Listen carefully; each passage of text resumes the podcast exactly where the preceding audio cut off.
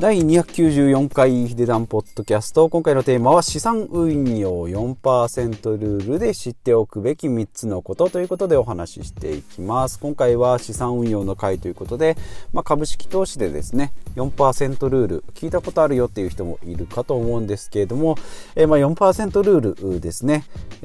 どんなことですかというと、毎月の生活費、例えば20万円の人が、年間240万円かかりますよっていう段階で、生活状況で6000万円あれば 4% で運用したらですね、もうその生活費が丸々そう資産運用から捻出することができますよということですね。なので、大事なのは生活費がいくらあるかということですね。要は25年分か、年利 4% なんで25年分の生活費っていうと、結構なので、月が20万円とか30万円とか、知っておくっていうのが大事なんですけども、極端なし25年分稼いだら、人生上がりますよってことですね。70年80年生きるんじゃないのと思うかもしれないんですけど、 4% で運用していけば25年分元があればですね、そこからはもう湯水のごとくほどでもないけど、出てくるってことですね。じゃあそれには、どういう3つのことを知っておけばいいですかっていうことですね。はい。で、さっきも言いました1つ目ですね。毎月の生活費をしっかり設定しておくってことですね。もちろんベースの生活、例えば20万円っていうのプラス、旅行に行ったりとか、事故とか不慮の事故とかですね、病気とかもあるじゃないとかって思うかもしれないんですけども、ベースの生活費っていうのをしっかり固定費20万円とか30万円とかですね、50万円、極端な話、さっきので言うと40万円、20万円の生活費だから6000万でいいけども、40万円になると1億2000万円とかっていうふうになっていきますからね、このベースの生活費っていうのをいくらで設定しておくかっていうことですね。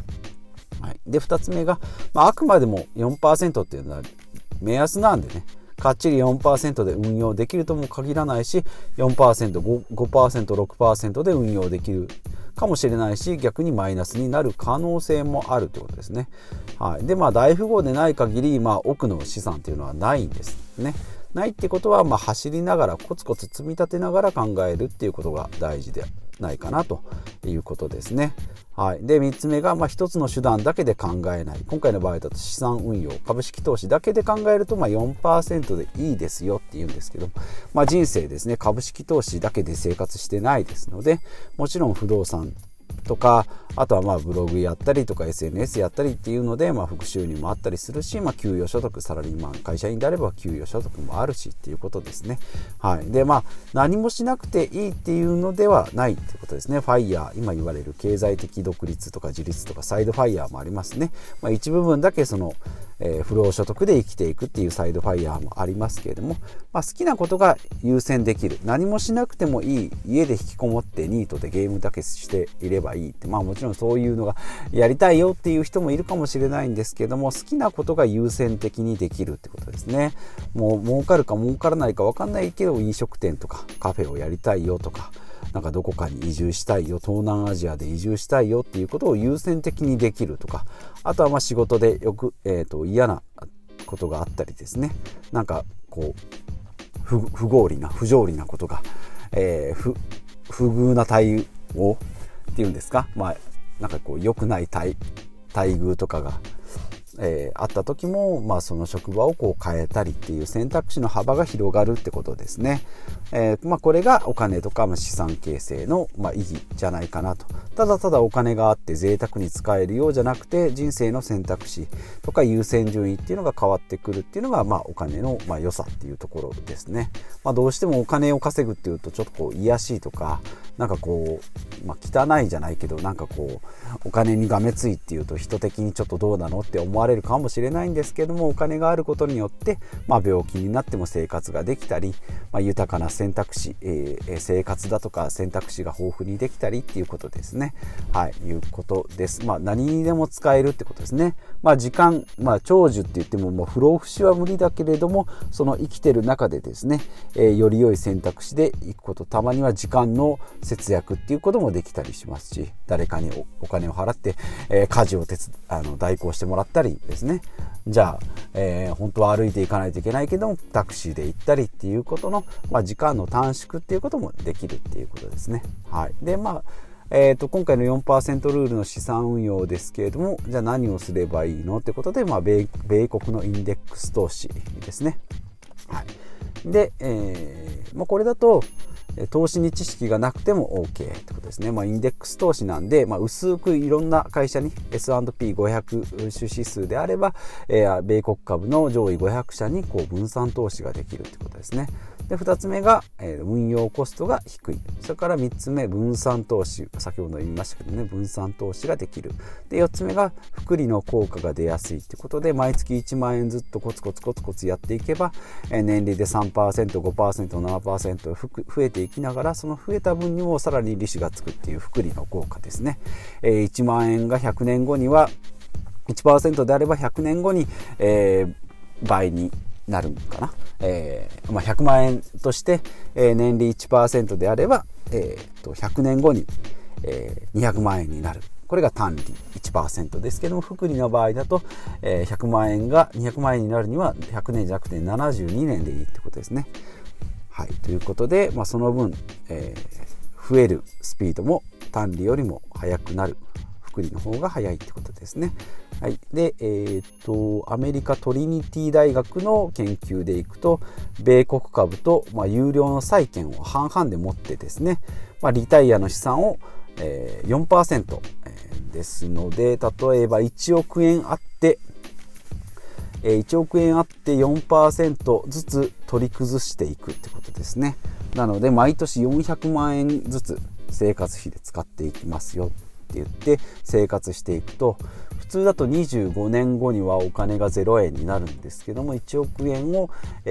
株式投資に投資していく、5から 7% ぐらいと言われております。7% 前後で推移するんですけども、そこから物価上昇率だとか、あとは、税金とかですね。はい、で、やっていって30年後に、じゃあ1億円の資産がどうなってるんですかっていう、こう中央値を出していくと8倍になるってことですね。単純に言うと8億円になってるってことですね。すごいですね。 4% ずつ、切り崩して、普通だったら25年後になくなるんじゃないかっていうことがあるんですけども、それを米国株式と有料債券半々に1億円投資していくと30年後に8倍になるんですね。もちろんですね、これ 95% 以上で増えるんですけども、 5% は失敗するっていう、その確率も一応あるはあるんですけども、中央値でいくと増える可能性の方がかなり高いってことですね。